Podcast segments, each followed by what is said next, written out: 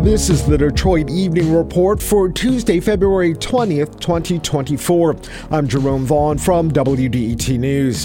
Voting is already underway in Michigan for the state's February 27th presidential primaries. Michigan residents passed a constitutional amendment in November 2022, allowing voters to cast their ballots up to nine days before Election Day.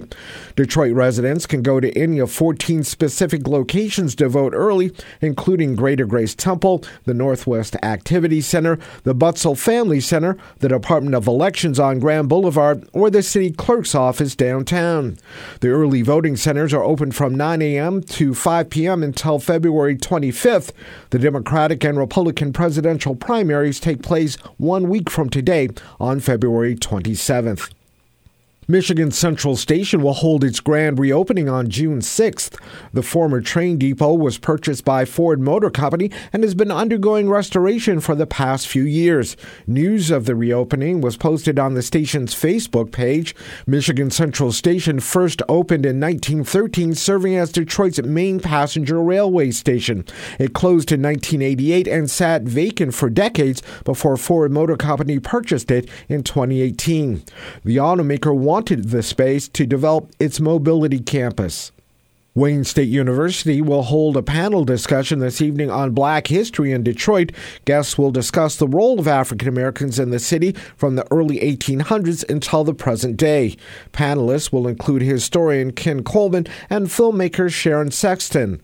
The discussion will be moderated by Bridge Detroit Engagement Director Orlando Bailey. The event runs from 5 until 7 tonight at the Industry Innovation Center at 461 Burroughs Street in Detroit.